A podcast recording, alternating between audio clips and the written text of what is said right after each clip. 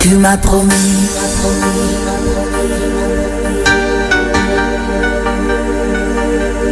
Et je t'ai cru, je t'ai cru, je t'ai cru, je t'ai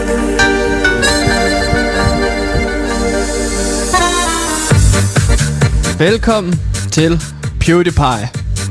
Ah, den 30. juni, dagen før den 1. juli. Juli, som jo er en af mine yndlingsmåneder.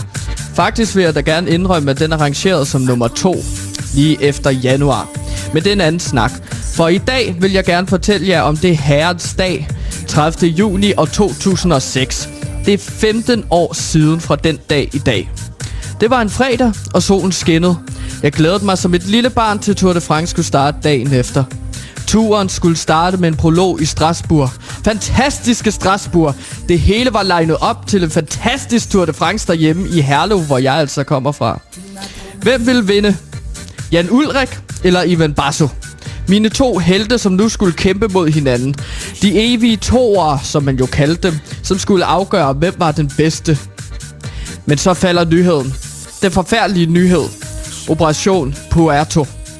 Det løber koldt ned af ryggen på mig. Blot at fortælle jer disse ord. Operation Puerto. Uh.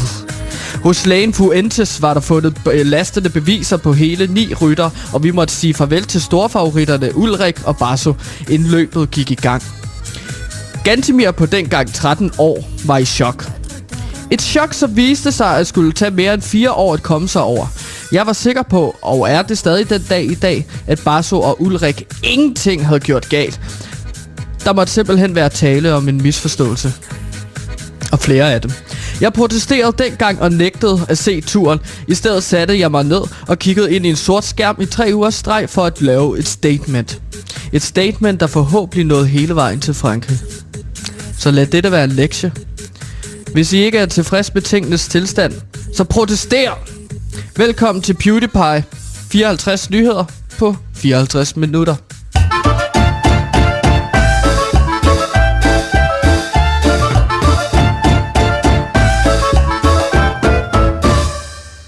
Og med de ord, velkommen indenfor til dagens udgave af PewDiePie. Mit navn, det er Sebastian, og jeg er flowmaster på det her program. Det er altså min opgave, så hvis du øh, oplever på et tidspunkt, at det her program ikke flyder, som du ønsker det, eller som du håber det, så er det min øh, fejl, og kun min fejl. Ja. Hvem mindre selvfølgelig ganske mere er der for, hvad kan man sige, han, han, nogle gange kan han også virke hakkende, og så er det svært for mig at få ham til at flyde. Men det er en anden snak, den har vi haft med ledelsen og på diverse udviklingsmøder.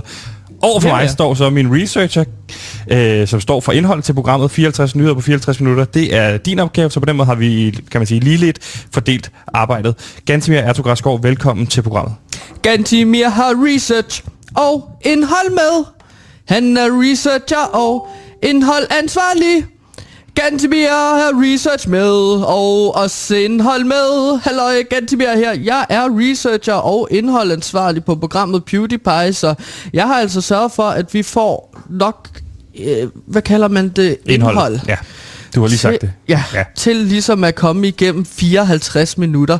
Det er ikke så nemt, men heldigvis er jeg også en researcher, så jeg har ligesom to kapper på, to hatte på ja. og to sko på. Men som vi også talte om i går, så hænger de ligesom sammen, kan man sige på den måde, at øhm, der skal research til, for at der kan laves indhold. Og så på den måde, ligesom, hvad kom først, hønen eller ægget? Det er jo lidt den samme side af samme sag. Ganske ja. mere.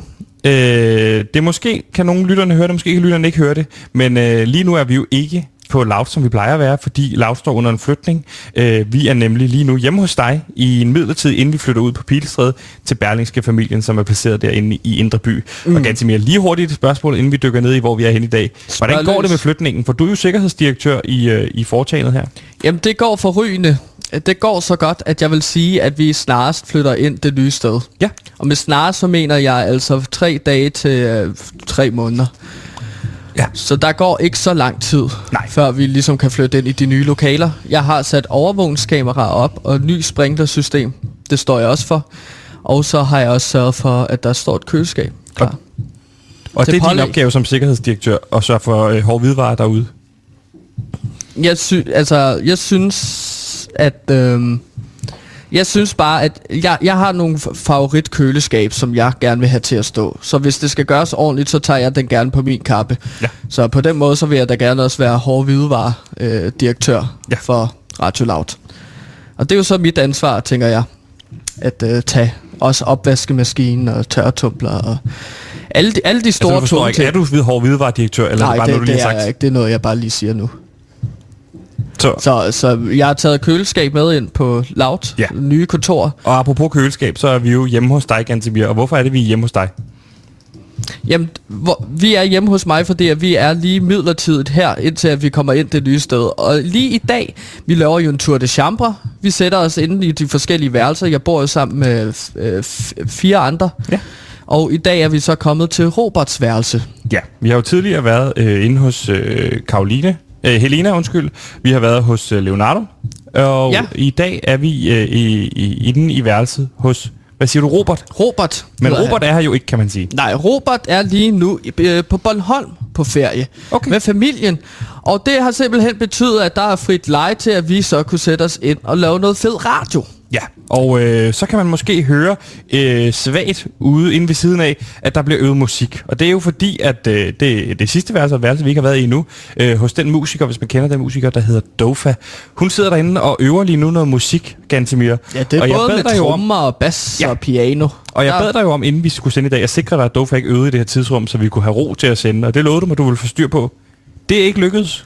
Nej, det er ikke, øh, det er ikke lykkedes som sådan, fordi at, det kan du jo høre, at, at hun, hun spiller her med hele bandet. Ja. Og det er måske en, eller et, et, jeg troede, at du mente, at hun skulle.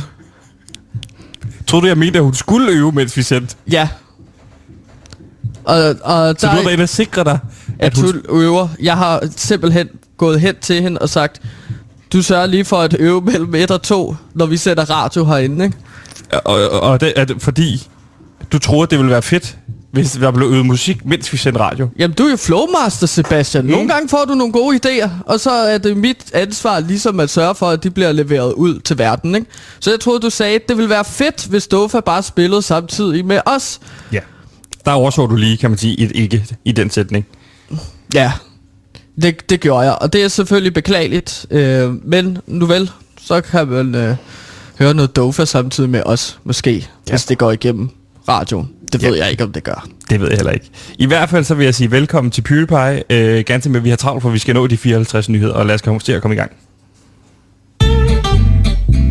Jabbadabadu. Ny podcast til dit feed. Fra skaberne bag Mor i Nord, Spyd Syd, Hestevest, Høstøst, Måneskåne, Anders Randers, Lina Kina, Vine Berlin og Asger i Tasker er klar med en ny podcast. Glæd dig til Tom i Rom, hvor Tom Christensen skal finde rundt i Rom i sin ældste Le Mans-bil med bind for øjnene.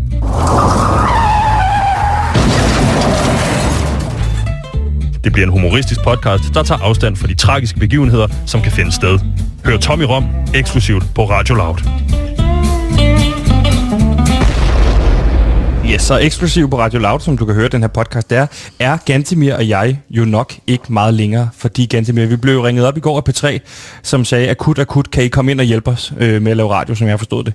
Ja. Øh, og det, jeg, jeg har jo, der, er jo der, der må jeg sige, der er tider, hvor jeg ikke har troet på det, men øh, Det var rent faktisk en P3-vært, Der som ringede ringede til os. og spurgte, kan I please komme, Sebastian? Vi har hørt alt, hvad du lavede på Loud. Øh, det er sindssygt godt. Vi vil meget gerne have dig med i radioen, ikke? Øh, jo, i hvert fald, det vil gerne have os med i radioen. Lige og det præcis. er så det, at øh, vi, vi skal simpelthen ind og lave noget, noget omkring memes, som jeg forstår det. Ja.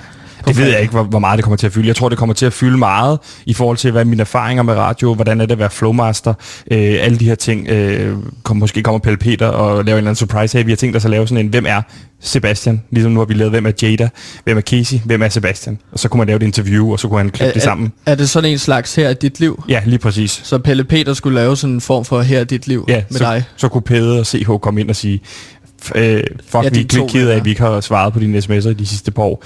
Øh, vi vil sindssygt gerne være venner med dig igen. Og, øh, og vi, vi er kede af, at vi har rollet os sammen mod dig. Og øh, du, du- du, du skal ikke tænke på det, du gjorde med den kat der. Nej. Og, og på den Du måde har, kan man meget komme høje ikke? forvent jo, du har meget høje forventninger til, hvad vi skal inde på P3. Ja. Jeg må bare sige, at jeg glæder mig til at komme ind på P3, og så ligesom bare øh, snakke løs. Mm. Øh, Det vigtigste er, at du ikke fortsætter forbereder for meget research. Men grund til, at jeg fortæller det her, er jo også fordi, nu skal det ikke være for selvsmagende, det kan det hurtigt blive, det vil jeg helst ikke anklages for. Jeg er ligesom relaterbar, altså hvis lytterne sidder derude og tænker, kan vi blive ligesom dig, Sebastian? Nok ikke i forhold til B3, men I kan sagtens komme og overtage på loud. Det, det har jeg ikke noget at gøre med. Så på den måde er jeg ligesom dig, der lytter med. bare altså, lidt mere spæ- interessant at, at høre jo på. Ikke? Men vi blev afbrudt i en, øh, i en lang snak i går, Gantemir, om Azerbaijan, fordi vi skal jo spille en EM-kamp nede i Baku. Og jeg har haft sindssygt mange, der har skrevet til mig. Hvad blev der den snak? Om Baku. Ja, det kan jeg godt forstå, fordi at det er jo noget, som alle, alle interesserer sig for, Baku, mm. område, altså en by i Azerbaijan. Ja. Hvad har de skrevet helt præcis? Jamen, det var min mor, der skrev, hey, I blev da ikke færdige med den der snak om, øh, om Baku, og det tænkte jeg, ved du hvad, det kan jeg sgu da godt lige færdiggøre i dag. For Gantimir, hvorfor er det, vi snakkede så meget om Baku i går? Jamen det er jo fordi, at Danmark øh, øh, til det næste EM-kamp, det er jo kvartfinalen mod Tjekkiet, der skal de simpelthen spille en kamp i Baku. Ja, og der undrede vi os jo over, hvorfor fanden spiller man egentlig en kamp i Asien, som i virkeligheden øh, øh, foregår til et europamesterskab. Og der blev vi afbrudt lige midt i snakken om Israel, fordi Israel blev jo i sin tid øh, indmeldet i hvad hedder det, øh, UEFA, altså den europæiske øh, fodboldforening, og det gjorde det forbund, fordi at øh, de arabiske lande var ikke så søde imod dem, da de spillede mod dem. Og i forbindelse med Sovjetunionen ligesom brød ned, så var det, man tilbød, hey, øh, Azerbaijan, vi er ikke også være med her? Fordi så tænkte man, så kan man sprede noget, noget politisk, vores politiske overbevisning ned i det her område, Ja. øh, omkring øh, lige op grænsen op til Iran og Som sådan jeg har sagt før, du kan ikke skille fodbold ad fra politik. Det er jo, det går hånd i hånd. Lige præcis. Og der har de set sit snit, det daværende Sovjetunion, til ligesom at øh, få noget mere indflydelse på andre lande. Lige præcis. Og Baku har jo været så søde at bygge et nyt olympisk stadion her i 2015, Ej, hvor hvor der er plads til 68.000 mennesker.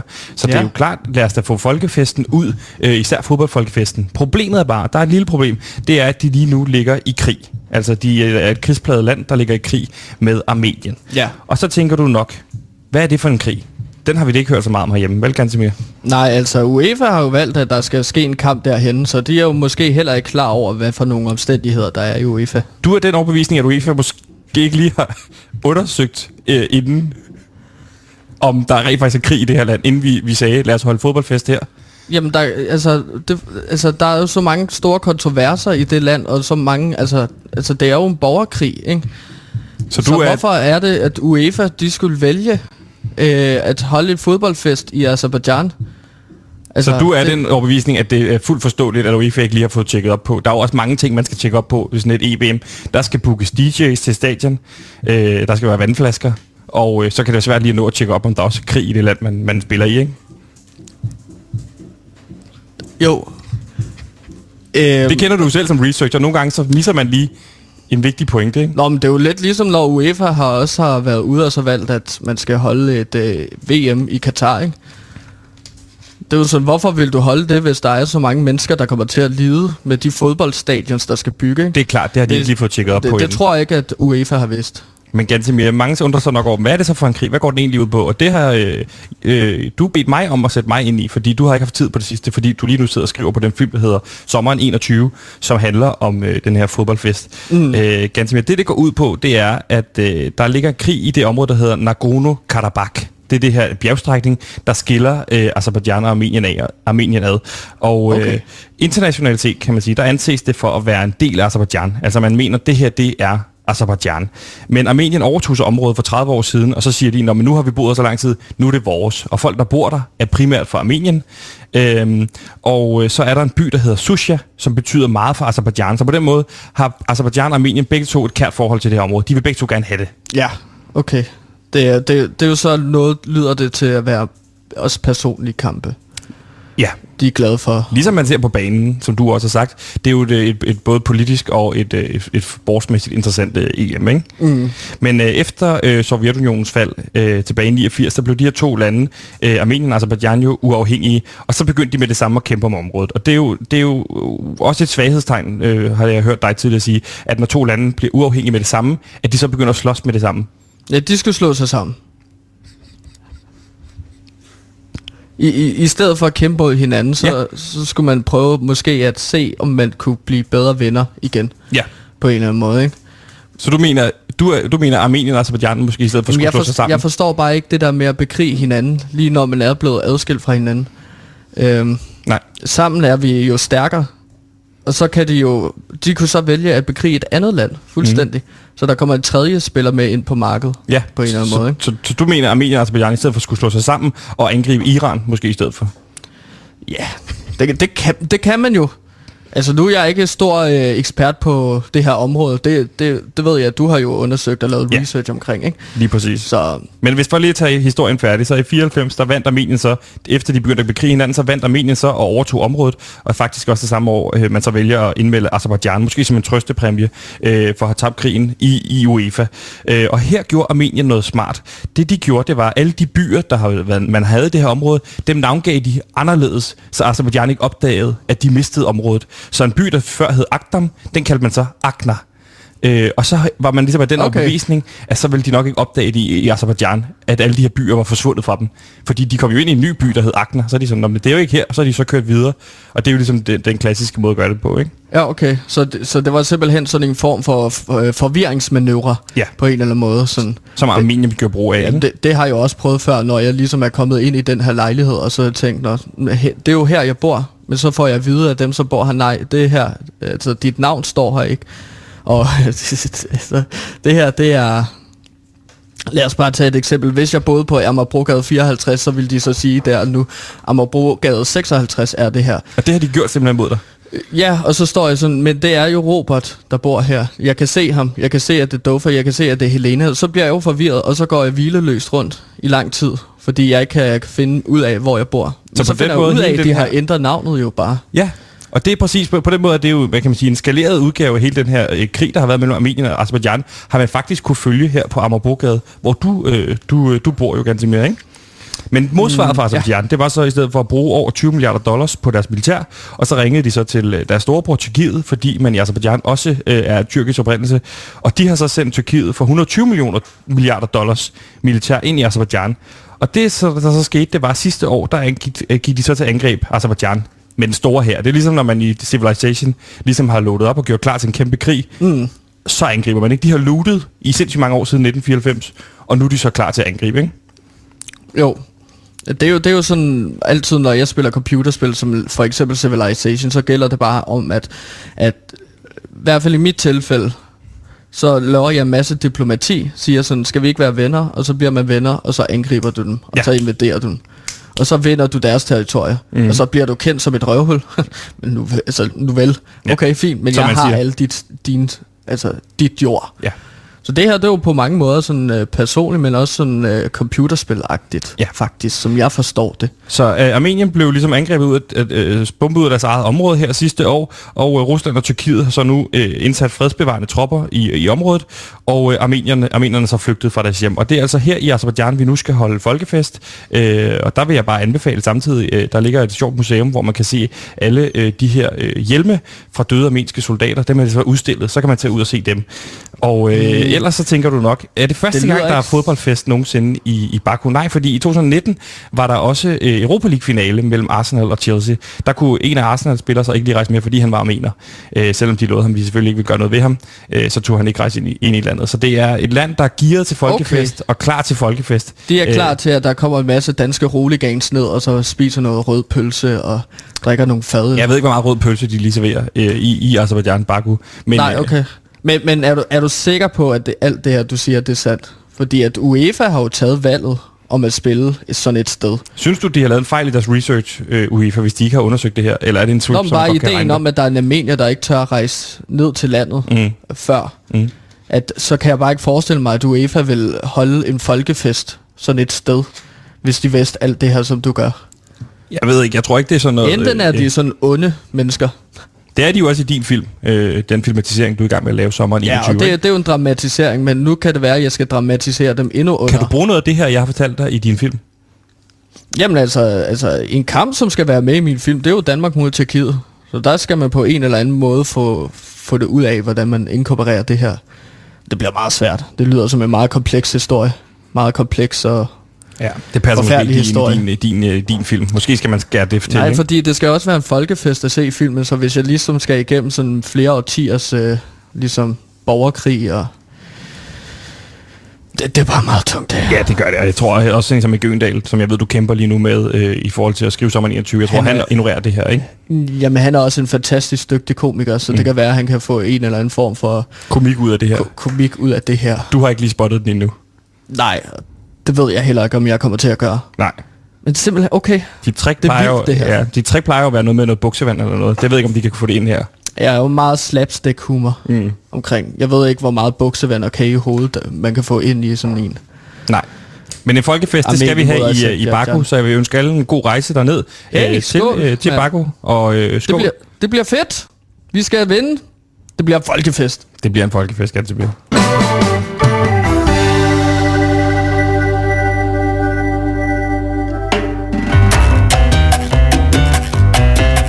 Fuck dig er en sætning, du ikke længere skal forbinde med Anna David. For skaberne bag Mor i Nord, Spyd Syd, Hestevest, Høstøst, Måneskåne, Anders i Randers, Lina i Kina, Vine i Berlin, Asger i Tasker og Tommy Rom er klar med endnu en ny podcast. Glæd dig til Anna i Havana, hvor Anna David på hakkende vis vil tage os igennem Kuba-krisen.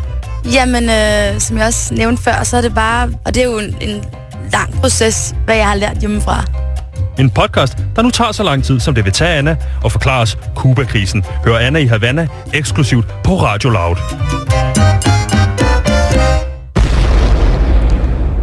Og Gantemir, øh, nu synes jeg måske, fordi forleden dag, der talte vi jo rigtig meget om den her øh, strække, der foregår mellem sygeplejerskerne og øh, hvad hedder det, arbejdsgiverne, som Ja. jo vi har taget ind i, og det har vi jo fordi, at øh, vi har startet et vikarbureau, der hedder Dit Plaster. Og kan du ikke kort fortælle, hvordan vi har prøvet at forsøge at udnytte den her strække, der finder sted? Jo, vi vil øh, udnytte strejken i og med, at øh, sygeplejersker lige nu øh, demonstrerer og strækker for at få mere i løn. Og det er jo øh, her, at vi så vil gå ind, fordi vi havde set på nogle tal, det er Cepos, den liberale tænketank, at de havde så skrevet, at gennemsnitligt så tjener sygeplejersker 43.000 kroner i løn. Og der tænkte vi, hov, kan vi få noget af det her? Kan vi lave en form for skruebrækkervirksomhed, et vikarbureau, som ansætter, fastansætter en masse øh, sygeplejersker til kun 35.000? Og så øh, plus feriepenge og, og pensionstillæg selvfølgelig. Øh, og så kan vi hive de sidste 8.000 ud. Og øh, der har du ansat, øh, sidst vi snakkede om det, 48 øh, ansatte. Og hvor mange er det, du er oppe på nu? Jamen, nu er jeg oppe på 54 ansatte. 54, du har Så jeg- ansat flere. Ja, Ja. fordi jeg tænkte, at så, så kunne det være, at omsætningen gik, gik i gang. Men det Men kræver det- det... jo, for, ligesom for, det er fordi, jeg er rigtig dårlig til det her tal. Ja. Det er derfor, det er gået så dårligt. Men det kræver jo ligesom, at man får de her sygeplejersker, som vi ligesom har ansat på fuldtidskontrakter, til at ligesom komme ud og arbejde. Det skal vi nemlig have dem ud Ja. arbejde. Og en af dem, vi har ansat, er jo dig, Peter Pascal. Du har jo siddet med hele tiden, kan man sige, i det her rum. Er det ikke rigtigt? Jo, det har jeg. Ja, du har holdt vejret, kan jeg se, fordi du har jo mikrofon på, for at sikre dig, at øh, vi kan Lyden kunne går, høre, ja. ja. hvad, du, hvad du har sagt. Ja. Jeg Velkommen til programmet, ja, Peter Pascal. Jeg er sådan lidt rundt på gulvet lige nu, kan man sige, fordi Ja. der var lige, jeg ved ikke, I snakkede, I startede med et eller andet, og så lige pludselig så var der noget med Armenien eller sådan noget. Så det, det ved jeg ikke, jeg har måske sundet mig lidt i, i øjeblik. Ja. Men jeg synes ikke, jeg skulle forstyrre mere end hvad godt er. så Nej, men det var også... Øh, ja. Jamen, det var også vigtigt, at vi kom rundt omkring Armenien og Az- Azerbaijan. Men det er godt, at du vågnede lige nu, øh, Peter Pascal. Fordi du er en af de sygeplejersker, som vi ligesom har hyret til vores... Øh, Vikarbureau, øh, dit plaster. Og udover det, så er det jo... så er du også bosat øh, lige nu i den her lejlighed, er du ikke? Jo, altså midlertidigt, der holder jeg kontor her, og også research. Jeg har jo øh, News Breakings, øh, ja, som, jeg, som jeg kører øh, sammen med. Ja, ja. Og det, det bliver vi lige nødt til at snakke om, fordi vi har jo et lille problem. Mm. Tidligere har vi jo indlogeret alle øh, de her skruebrækker, blandt andet øh, dig, Peter Pascal, øh, ude på Loud i de gamle tomme øh, øh, lokaler. Ja. Og øh, der kommer jeg forbi i går, øh, hvor, og det bliver vi simpelthen lige nødt til at tale om. Ja. Jeg kommer forbi i går og skal levere noget mad mm. øh, til jer. Vi har jo trods alt låst jer inde, for vi ved, hvor I er. Mm. Øh, hvis nu vi skal, bruge jer lige pludselig, Ja, øh, rent faktisk klart. får jer ud. Ikke? Ja. Og der tager jeg dig simpelthen, og, og undskyld hvis jeg virker en lille smule, men det er fordi, jeg er irriteret på dig, mm. øh, Peter Pascal. Jeg Ja. tager det, jeg sidder og arbejder på, på private ting, altså Newsbreak Kings blandt andet, mm. og jeg sidder og, ser, at du sidder og skriver på noget øh, ungdomsroman af en art. Mm. Og det er bare, øh, når vi har dig øh, på lønningslisten, så er det vigtigt, at du kun bare tager det arbejde, vi sætter dig til, og Gantemir sætter dig til. Ja. Der er jo sket det, at så vidt jeg forstår, så var vi jo til at starte med ansat i en vikarstilling. Mm. ja. Vi var øh, på det tidspunkt, var vi Trine og Camilla Petersen, Josefine Hansen, og så undertegnet. Ja, Peter det er de Pascal. første fire, vi Det er er de første fire ansat, og lige pludselig så er der et lokale, hvor vi sidder der, og jeg kan lige så godt sige det, vi organiserer os. Og lige pludselig så kan jeg så høre en masse sådan råb og skrigen og sådan noget inden for et andet lokale, hvor I så har ansat nogle anestesisygeplejersker og, noget, og nogen, der hvad Ja. ja. det, det nogle operationssygeplejersker og sådan noget. Som, Ja. Ja, og det, øh, som jeg kan forstå nu, så er, det op på, så er vi oppe på stoppe dig. 53. I er ja. oppe på 53 nu, 53. og du fortæller mig, I, I har begyndt at organisere jer. Ja. I er altså en masse skruebrækker, Ja, som, er meldt som tidligere har strækket, mm. som melder ud af strækken, kommer ind i vores vikarbureau, fordi mm. vi sikrer jer 35.000 kroner om måneden, mm. som I påstår er en højere løn, end I får i forvejen, ja. hvilket det ikke er. Og så viser det sig så, at I- du nu mm. er begyndt at organisere de her store skruebrækker. Ja. Og hvad? Varsler en ny strække? ja. Det, som vi arbejder på lige nu, det er jo fordi, vi kan jo se, at I, I to arbejdsgiver, som Ja. ja. jo er, Ja, og Ja, Fætter Brian, han ja. er jo i bestyrelsen. Fætter Brian kommer vi til. Okay. Fordi en ting det er, vi ser, altså jeres forretningsmodel, 35.000 kroner, ja. vikarløn, mm. sat ned, feriepenge, øh, og så videre. I tager selv øh, 43.000, ikke? Jo. Ja. Så det vil sige, hver gang I hyrer en vikar, så får I en fortjeneste på 8.000 kroner. Det er målet. For ikke at lave korrekt. noget som helst. 8.000 kroner I for laver at sikre- ingenting. Nej, Nej, I, er bare, I sidder bare og skovler ind og får profit den vej. Ja. Jamen, det er Ja, vores idé godt. jo, så vi skal også have penge for ideen. Vi, vi, vi varetager jo ja. Ja. en masse ting for Men jer. en ting, som I skal huske på, det er jo, at I laver ikke noget. Hvor er nærværet? Vi er de varme hænder. Vi er syge... Vi, er sy- vi er sygepleje. Ja, jeg er super oprørt. Vi er sygeplejerskerne, og I er bare sådan en flok dogne ledere, som kun tænker på profit. Og arbejdsfordelingen er fuldstændig skæv i den her sammenhæng her. Og jeg er derfor blevet nu konstitueret tillidsrepræsentant i af med plasteret. Så nok er nok. også. Og vi vil have mere i løn. Den, det, som man forhandlede under, eller det, som man forhandler lige nu, det er, at man vil have en, øh, altså off, den offentlige øh, stigning, ikke? Det er, Jo. den er jo på 5,25 eller sådan noget nu. Vi vil gerne have en, en stigning på øh, 14,48. 14,48 procent stigning og i løn. så, så vil vi gerne have øh, repræsalier mod Fætter Brian. Fætter Brian, han skal ikke have noget med det her, øh, det her at gøre mere. Vi vil gerne have Fætter Brian ud. Han skal, Bare, han bare, skal lige, losses ud. bare for lige at sige, hvem Fætter Brian er. Han Ja. er jo øh, den her... Øh, Investor. Øh, investor, ja, Ja. ja er ingeniør. en. Øh, han, er, han er en mand, som jeg har lavet noget business med før. Mm. Blandt andet et sokkefirma, men også et maske. Et socks to be socks, et mundbindfirma. Mm. Ja, lige præcis. Og grunden til, at han ligesom kom med i projektet, det er fordi, at han, øh, han har en masse know-how. Mm. Så han ved ligesom, hvordan man skal få jeres sygeplejersker ud. Mm. Ja. Og han har også fået meget af, af ansvaret for Ja. ligesom at kontrollere, at de passer jeres arbejde. Jeg har snakket med Michaela, som øh, jo I, som du også ved, du var fastansat. Og hun kommer jo Den tidligere fra psykiatrien. alle. Ja, men hun kommer jo til, hun er psykiatrisygeplejerske. Og Ja. hun har haft, hun kender nogen, altså hun kender en, som tidligere øh, havde, altså nytårsaften 1973, der sad hun i et lokale sammen med en, øh, en mand, som så har en forbindelse til Fætter Brian.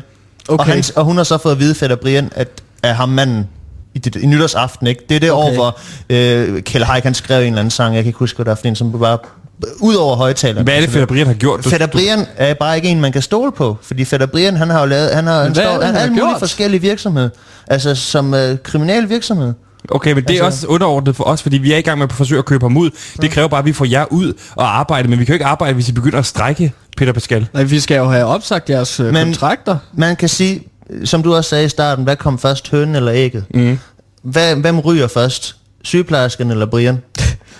Det, jeg forstår ikke, hvad kan man sagtens sige. dilemma, du har sat mig i. Ja. Du sidder til fuld løn, 35.000 kroner. Jeg har ikke set en brokker. krone af det der. Jeg har jo ikke set det. Jeg har jo ikke set nogen øh, øh, lønspecifikation, noget, eller noget kastet efter mig. Men du eller har- øh, men eller du for den sags, øh, hvad hedder nu, Petersen-tvillingerne, ikke? Jo. Altså, det, jeg har ikke set noget. Men, men du har også været ansat i 8 en uge. Ja, du får jo først løn efter den første måned. Du skal nok få din løn. Det vigtige er bare, at vi, har, vi får likviditet ind, og det gør vi jo ved at få Okay. jer i arbejde. Okay, Men- så kan, så kan jeg vente den om igen, så sige, I er en radiostation, eller I er et, et, et organ inden for en radiostation, som producerer nyheder, research. Du er selv researcher. Ja, og indholdansvarlig. Ja, ja lige præcis. Ja. Hvad er jeg? Du er sygeplejersker i, vikar sygeplejersker i, i dit plaster.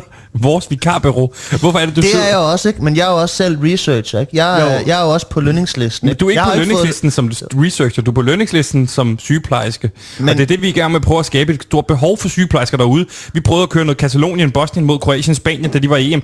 Det gik ikke. Så vi, nu venter vi, afventer vi, om der kommer noget privat udleje af de her vaccineringer, fordi så kan vi tage os af det. Så kan vi få vaccineret folk her hjemme hos Gantemir, og så kan vi bruge nogle af de varme hænder, vi har ansat. Men det kan vi jo ikke gøre, når I, du har varslet en strække. Er den strække i gang, eller hvad? Hvorfor er det så, at Gansimir han har sendt mig en mail, hvor der står, ud over de opgaver, som vi forventer, du, du gør på øh, igennem øh, plaster. Øh, her Dit lige- plaster. Ja, dit plaster, ikke?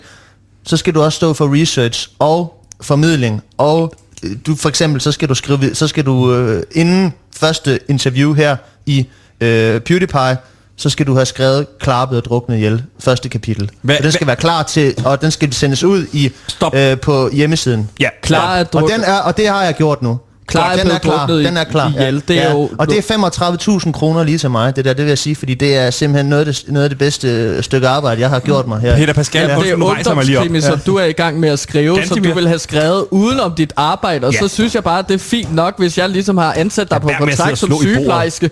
Jamen, det, er- det er fordi, han sidder og lyver. Nej, han havde ikke. skrevet det, Det er- her før, at jeg ansatte ham på en kontrakt. Undskyld, Peter. Pascal, jeg elsker dig.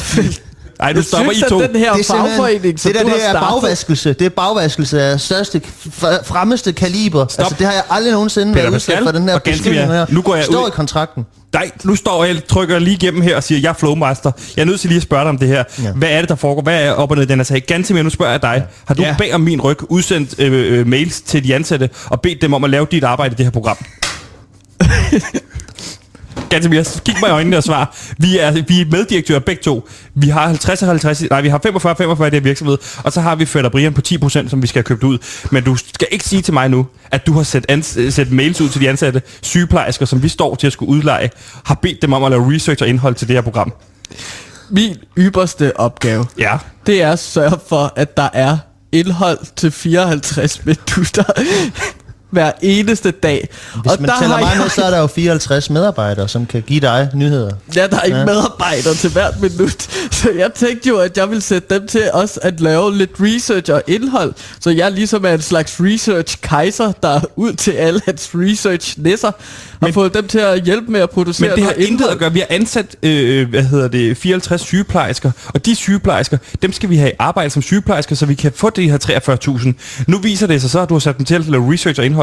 Det er ikke 35.000 kroner værd. Du får 4.000 om måneden for at lave 54 nyheder på 54 minutter. Det er maksimalt det, vi har i budgettet til, til indhold. Øh, resten af pengene skal gå til Flowmaster og, og diverse posten. Nu siger du til mig, at du har sat øh, 35.000 kroner om måneden bruger du på, at hver skal lave et minut til programmet. Og du har bedt ham om at skrive en ungdomsroman, som man skal læse op på det her et minut. Hvad har Camilla Petersen så? Hvad har hun forberedt til øh, indhold til i dag? Jamen, På et minut. Jamen, hun havde jo forberedt øh, den se her... Altså, Hvad har hun forberedt, Peter Pascal? Ved du det? Er du, står du for den organisation? Altså, er du blevet ansat under ja, altså, Gantemir det- til at stå for inden research og indhold? Det er jo blandt andet den der historie med den der orangutang, i, øh, Mm, som ja. ja. er flygtet fra skoven. Den der vejsenhed der, som hun skulle fremlægge. ja, og jeg synes bare, at det var meget relevant ligesom at tage fat på den her historie om en orangutang, der er forsvundet. De ved ikke, hvor den er. det prøv synes lige- jeg ligesom var relevant, og så synes jeg, at hun skulle skrive, øh, også fordi at så kunne hun se det som øh, en eller anden form for, øh, altså ligesom, at hun kunne få noget erfaring inden for journalistikkens verden. Det er fint, Gantemir. Så kan vi udleje dem senere som, som journalister. Problemet er bare, at der er ikke den samme værdi i det. Vi har fundet ud af, at der er en ekstrem høj værdi i sygeplejersker, og det var det, vi ville udnytte. Jeg skal vide, Peter Pascal, nu. Ja. Nu skal du svare mig på, og det skal være ærligt. Ja.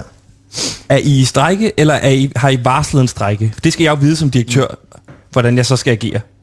Vi, øh, vi regner med, at her senere i dag, så går vi på gaden. Så efter Så det, er- det, Så I har det varslet betyder strække nu. Der er ikke strække endnu. Altså inden, når det her program er slut, så skal vi ned på gaden. Og strække? Ja. Okay. Ja. Men lige nu er der kun Kongens varslet en Nytorv. strække. Nytorv. Ikke Godt. Nytøj. Nytorv. I skal til Kongens Nytorv. Ja. Fint. hvor mange kommer med til den strække der? Jamen, Da der de var, er nogen? Der var nogen, der skulle noget, så vi er, altså, vi er der en 12 stykker. Undskyld, hvad skal folk? Vi har ansat folk. Vi betaler dem 35.000 om måneden. Du kan ikke bare gå for deres arbejde. Nå, men Hva- så folk, der er jo nogen, der er syge, og altså, der er nogen, der, der skal alle mulige andre ting. Der er nogen, der skal hente deres børn, ikke? Altså, vi er jo varme hænder. Vi skal være over det hele. Altså en ting, det er jo, at øh, man skal også passe sine familieforpligtelser, og hvad der nu ellers, øh, altså, som, som, som man nu kræver, ikke? Men du siger til mig, Peter Pascal, Og vi har jo faktisk også kravlet ud, der er nogen, der allerede er kravlet ud af vinduet i din lejlighed. I min lejlighed. Ja. Eller undskyld, ude på Loud. Undskyld, Ja. ude På loud ja. Men er der lavet en organiseret Der er, flugt? ja, der er nogen, der har, hver har taget en, en, et, et tøj. et, stykke tøj af. Har I lavet tøjkædeøvelsen som, som teambuilding? Ja, op fra, hvad hedder det, 8. sal. og så er de kravlet ned den vej. Så Nå. Hvis man ser jeg troede ellers, at 32 vinduerne var nøgne sygeplejersker rende rundt udvendt out, så, så er det altså en del af strækken. Okay. Nu er jeg, jeg jeg troede, simpelthen, låst. øh, det er nyt for mig det her. Jeg er simpelthen nødt til at tænke over tingene, og det må jeg jo gøre bagefter, så må vi tage en dialog. Ja. Du er formand for organisationen, hvad var det, du sagde? Af med plaster. Ja, af med plaster. Og jeg er direktør for firmaet ja. Dit Plaster, som er et vikarbureau, som ja. Ja. prøver at få styr på de her skruebrækker, som ja. Ja. nu strækker for anden gang. ja. Det lyder Øh, som om, at der er en masse misforståelser. Det skal vi nok Det ved jeg ikke, om der er. Det skal vi i hvert fald øh, have, have ret ud. Men hvis du siger til mig, at du har i mindst skrevet en ungdoms, på den her ungdomsroman, ja. Ja. hvad er den hed? Øh, ja, men den hedder jo Clara blevet druknet ihjel. Så lad os øh, få i mindst få brugt noget indhold i, i vores program. Det kan vi gøre ja. Ja. efter den her breaker. Okay.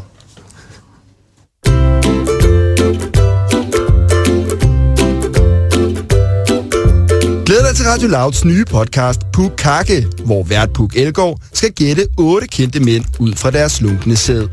Det er en, der lige har fået et, øh, en nyfødt.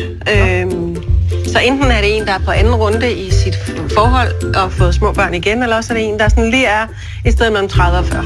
Pukake på Radio Loud.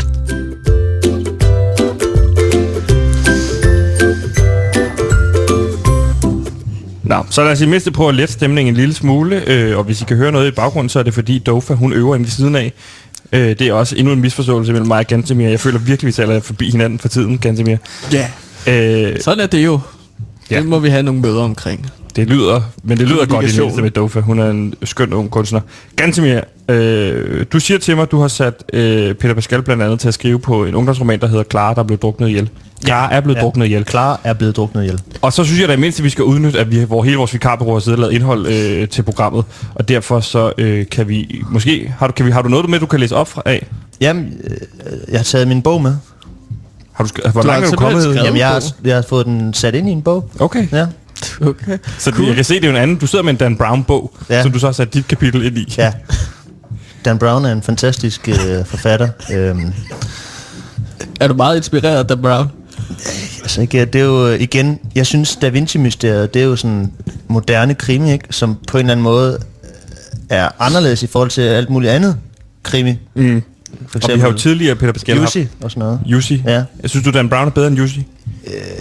Jeg synes, Da Vinci, den kan, den kan noget andet end, øh, end fasandræberne. Ja. Altså fordi, den, den, man kan sige, den ene, den, den, har- den foregår jo i, i, i, hvad hedder det du, i Frankrig, Ja. og den anden er sådan For, i, mere i Norden. sådan Norden, ja. Præcis. Ja. Det er jo, det er jo sådan, bare det, det, er jo sådan Danmark, en stor ikke? forskel Ja. på de to bøger der, Ja. som gør det ret spændende mm. at Altså læse sådan- begge. Men vi Lucy har- har... er, er nærværende, fordi vi kender Danmark. Mm. Øhm, vi kender ikke så godt Frankrig. Nej. Og det synes jeg jo er spændende.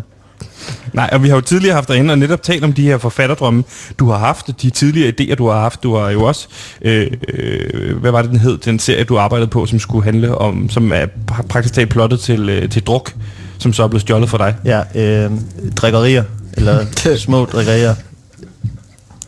Hvor En gang drikkerier hedder den. en gang drikker jeg. Ja. ja. Og jeg, og jeg, jeg, jeg kan godt, jeg har øh, kigget lidt på det, som du sagde, det der med Thomas Winterberg Ja. og sådan noget. Altså, jeg har ikke set filmen endnu, så jeg kan ikke rigtig komme med noget sådan, men jeg tror ikke, altså det, det ville med være mærkeligt, hvis han skulle have stjålet for mig. Ja. Altså sådan også, fordi jeg har kun givet den til tre mennesker, så...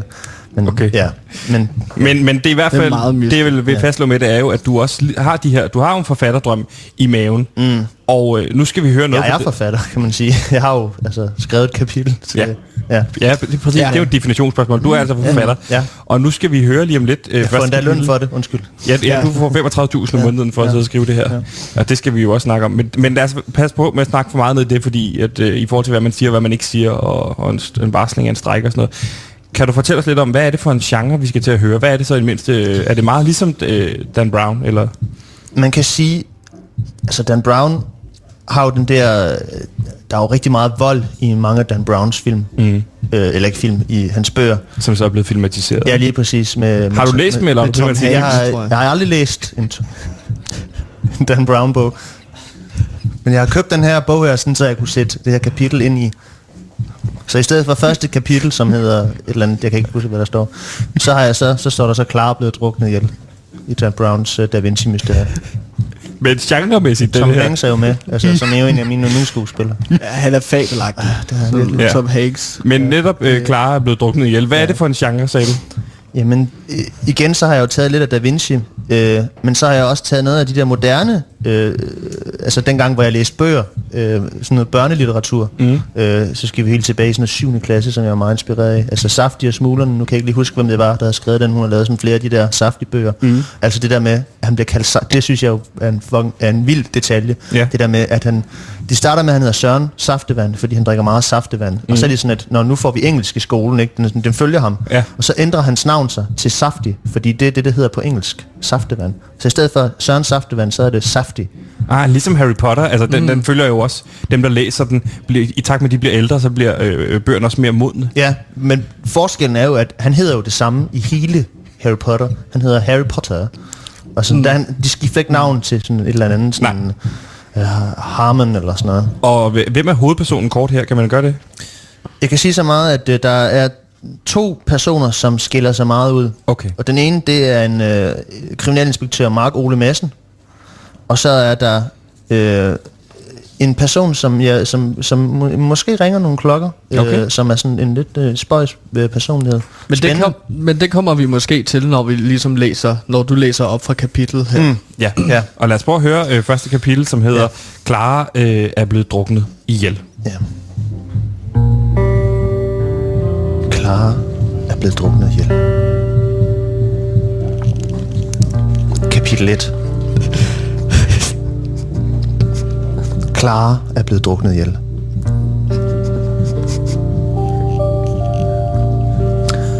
Clara er blevet druknet ihjel. Ordene kom fra kriminalinspektør Mark Ole Madsen til 7. B's elever på Birkegårdsskolen i København NV. Der var intet, vi kunne gøre, konstaterede Mark. Hun var allerede druknet ihjel, da vi ETA på gerningsstedet. Der var helt stille i klassen. Er der nogle spørgsmål? spurgte Mark. Ellers så smutter vi nu. Bærest i den mørke del af klassen, hvor lamperne skær ikke rakte, kunne man pludselig se omridset af et ansigt, der blev oplyst af gløderne fra en cigaret.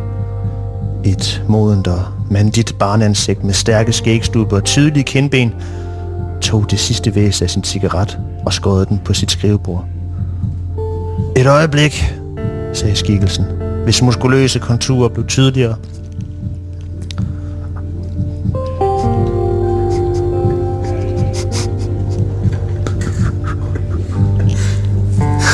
Drengen sad i en hvid og beskidt undertrøje, hvor blodpletter fra hans barbering prydede halskanten som afrikanske diamanter på en varm og rød sommeraften i Nairobi. På drengens overarm kunne man tydeligt se tatoveringen af en lystig og nøgen kvinde, hvor en ildrød kinesisk drage fløj ud af hendes brændende skridt, mens en gammel sømand stod på reglingen af sit skib og masturberede. Under tatoveringen langs den venede, stærke, muskuløse underarm stod der på engelsk Life is but chaos. You live once, but it's still hardship. En dybfølt poet, men samtidig også en af godens, eller gadens hårde drenge. Ja, du har et spørgsmål, sagde Margot Madsen. Er der nogen mistænkte? Og har jeg fundet hårde stoffer syet ind i hendes smilt, ligesom de 28 andre piger fra sidste uge? sagde drengen, som nu havde iklædt sig en lang lysebrun og en, og en lysebrun jakke og en brun fedora. Det er klassificeret, sagde den skaldede massen nervøst. Han var ellers ikke kendt for at blive bange, men han har ikke været den samme siden han brækkede kæben for snart to år siden i en ellers kontrolleret slåskamp. Der var noget ved dette unge menneskes selvtillid, intellekt og udstråling, som fik Margot til at gå et skridt tilbage og støde ind i den elektroniske blackboard-tavle. Hvor man, hvordan kunne han vide om de unge piger, og ikke mindst om narkotikaen? Drengen havde rejst sig og bevæget sig mod kriminalinspektøren. Massen rakte ud efter pistoletuet, hvor hans israelske Desert Eagle-pistol hvilede efter gårdsdagens skudduel, mod hvad massen kun formodede var gerningsmanden til de 28 mor, og som de på politigården kaldte syresken. Massen var den eneste overlevende af de 38 politifolk, der rensede Baby Sam på Amager, efter en alarm var gået i en af de bygninger, de havde overvåget den sidste uge. Mark kunne stadig se sine kollegaer ligge rundt omkring i Baby Sam med maverne flået op, hvor flere af hans kære kolleger stadig levede og forsøgte at skubbe deres organer på plads tilbage i kroppen. Massen, giv det her til mine dejlige børn, havde en politibetjent sagt til ham, inden de sidste krampetrækninger begyndte. Hvad, hvad det var, han skulle give børnene, vidste massen ikke, for betjenten gestikulerede i vild hallucination, at han overrækte massen noget. Det lignede en kasse. Måske var det is. Måske var det is fra hjemmeisbilen. Det var i hvert fald det, han havde fortalt børnene. Han havde ikke nogen hjemmeis til børnene, da han skulle fortælle dem om deres fars død. Ikke engang det kunne han finde ud af. Den oplevelse havde gjort, at Mark Ole ikke havde sovet i en uge på grund af morerne, og på samme tid havde han forsømt sine pligter i huset. Jeg knokler hele dagen, og du laver ikke en fløjtende skid. Undermåler. Jeg skulle gifte mig med Karl Christian. Se, det var et rigtigt mandfolk. Hvad fanden kan du egentlig finde ud af? Jeg har aldrig fået to orgasmer af dig. Din prutter lugter af slapsvans. Luk munden, når du spiser din dårlige undskyldning for et mandfolk. Det var bare nogle af de sætninger, som Marks kone, Kier Stene, fortalte ham hver dag. Den daglige chikane samt jobbets brutale hverdag gjorde, at massen konstant var i en form for alarmberedskab i sin krop. Hvis du ikke slapper af, Marco, så får du en blodprop, havde hans tilsynsførende på et tidspunkt sagt til ham. Ingen andre kunne passe hans arbejde. Det vidste massen, og det vidste politiet. Og dog. Pludselig mærkede O. Massen en hånd på sin, ovenpå hvor han holdte omkring pistoletviet. Hvad har du tænkt dig at gøre, Mark? Skyde den eneste, som kan hjælpe dig med at finde syrsken. Madsen tav og stod nu ansigt til ansigt med drengen. Han kiggede ind i den halvvoksne drengs store grønne og bestemte øjne. Han kunne lugte drengens aftershave og noget, der mindede om Valentines whisky. Hvordan kunne nogen i den alder være så moden? Hvem? Hvem? Hvem? Hvem er du? Fremstammede Mark. Navnet er Peter Passer, men du kan bare kalde mig PP, sagde drengen og blinkede til massen.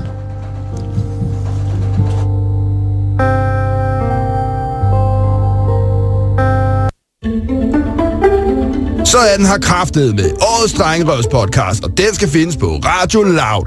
I podcasten Niki og Niki gennemgår Pedersen og Bille stort og småt. Lad dig til at høre Niki Billes input, når Niki Pedersen ikke kan finde ud af, hvad hans kone mente, da hun spurgte, om man ikke skulle stramme sig an, sådan helt generelt. Der bliver fed drengerøvstemning, men også plads til store følelser i Radio Louds nye podcast, Niki og Niki. Hold nu fast. Øh, det var stærkt.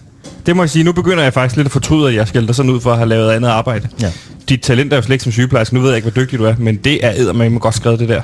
Det er Clara er blevet druknet ihjel. Det hedder historien, og det hedder kapitel 1 også. Ja. Og det er så også de første ord, der bliver sagt i kapitlet. Det er det. Og det, det, det, det overskriften, kapitel 1, overskrift mm. og den første sætning. Og det er Det er klassisk. noget, man aldrig glemmer. Nej. Nej, Og det er et trick, man bruger inden for det at være forfatter. nej, det er noget, jeg har fundet på. Hvor er det vildt. Ja. Jeg er helt vild med, nu får vi jo så afsløret PP, Peter Passer øh, karakteren. Ja. Er, det, er det rigtigt forstået, at Marco Madsen, en politimand, er ved at skyde den her øh, dreng i 7. klasse? Ja, altså han, du kan se, at, øh, det jeg arbejder i her, det er jo, øh, det er jo øh, det er, det er mørkt, det er stress, det er angst. Mm. Det er, mm. at en, en mand, som er presset, har set døden i øjnene flere gange, lige pludselig, som om han ser det igen. Mm. Øh, I et øjebliks fortvivlelse, skal han skyde drengen eller ej? Der er nogen, der kommer og tror ham Mm. På hans eksistensberettigelse. Ja. Som politibetjent. Og det er en meget moden dreng, ham her. Øh, Jeg går ud fra, at han er en af hovedpersonerne, vi kommer til at følge igennem fortællingen. Det er han. Det Ja. kommer han, til. han kommer til at fylde mere. Han bliver sådan den nye Raskolnikov, hvis du har nogensinde læst Forbrydelse og straffe af Dostoyevsky. Det er jo en kriminalroman, Ja. øhm, som jeg har set filmatiseret også. Øh, og det er jo sådan lidt, af, lidt af den samme verden, ikke? Altså, Jo. sådan, men så er han så bare en dreng, i stedet for sådan en, en, en, en virkelig god, øh, eller sådan kendt politibetjent, ikke? En Hvad- dreng, som ligesom er selvlært, øh, og det er jo det, som jeg også kan. Jeg er jo Mm. på mange forskellige parametre. Ja. Øh, men den er, der er jo, historien er jo fortalt igennem Marco Massens øjne, ikke? Ja, Mark Ole Madsen. Marco Ole Massens. Ja. Jeg synes, det er spændende, og jeg glæder mig allerede til at høre videre. Øh, Det, det, det, det var første kapitel Ja. af, af fortællingen. Hvor mange øh, kapitler regner du med, at den fortælling skal skrives over? Det ved jeg ikke, det var 28 eller sådan noget, tror jeg. Mm. Ja. Er, det, er, er alle kapitler i samme længde? Ja, det vil jeg sige. Det vil jeg sige, altså, fordi man skal jo tænke på, at, de, at børn, de læser jo ikke mange sider. Mm-mm. Nej. Så 28 kapitler, det, Nå, det er jo en børnebog, det er Ja, klart. det er jo en børnebog, Ja. ja. Øh, Nej, du er jo selv nej. øh, manuskriptforfatter. Du, du, du, du skriver lidt i en anden genre i forhold til det her. Det er jo øh, det er meget med flydende krimi-fortælling, øh, hvor du skriver i sådan meget replikborget øh, manuskripter. Ja. Har du nogle noter i virkeligheden? Altså, har du noget at sige her, eller synes du, Altså, det er det jeg, sy- jeg synes, at det er... At, hvis det ikke er perfekt, så er det tæt på det perfekte. Fordi jeg synes virkelig, at du formår at øh, også virkelig at understrege, at det er en moden dreng, ikke? Ja. Med whisky, og der han lugter også, eller dufter af aftershave. Mm. Det er sådan et klassisk øh, manuskriptforfattertrik. Ja, det, det ved jeg ikke. Ja. Eller, ja. Nå, men jeg siger til dig, at det er det.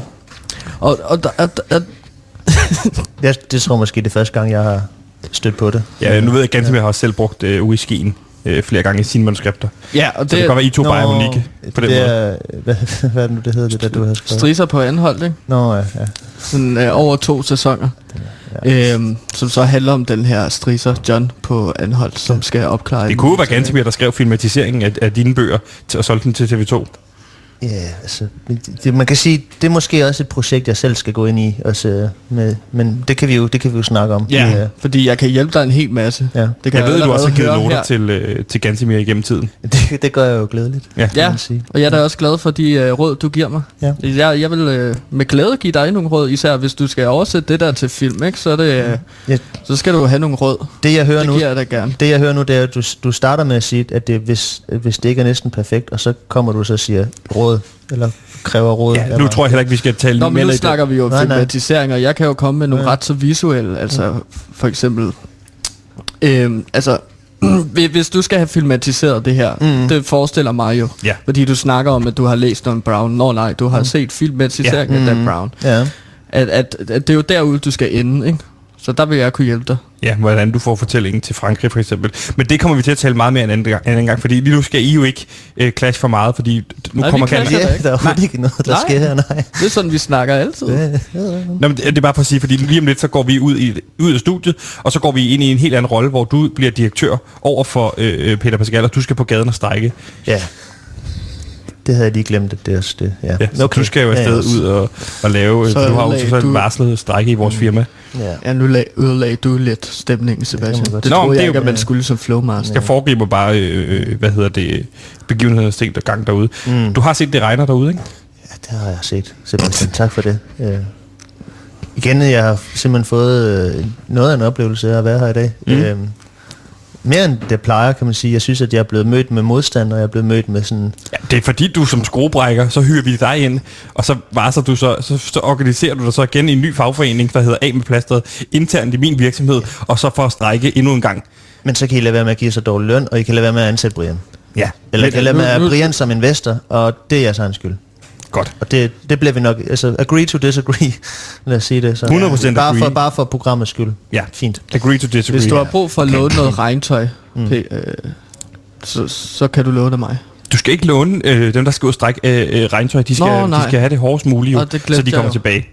Nu vil jeg Det er sige så svært, Ganske mere. det Ja, det er svært. Du sidder med to hatte på, bogstaveligt talt. En, hvor der står direktør, en, hvor der står, jeg er venner med Peter Pascal, og du skal tage dem begge to af Jeg synes, du skal vælge, hvad for en, der er, hvad for en hat, der, der er størst, hvad for en, der er ja. bedst, der passer dig bedst. Og det gør Og det tror jeg godt, jeg ved, hvad for en, du, der passer dig Og bedst. så vil jeg sige tusind tak, fordi I har lyttet med i dag. Ganske mere tak, fordi du leverede research og indhold, og så vil jeg sige, Peter Pascal, kan du have en rigtig god strække ude i regnen. ikke tak.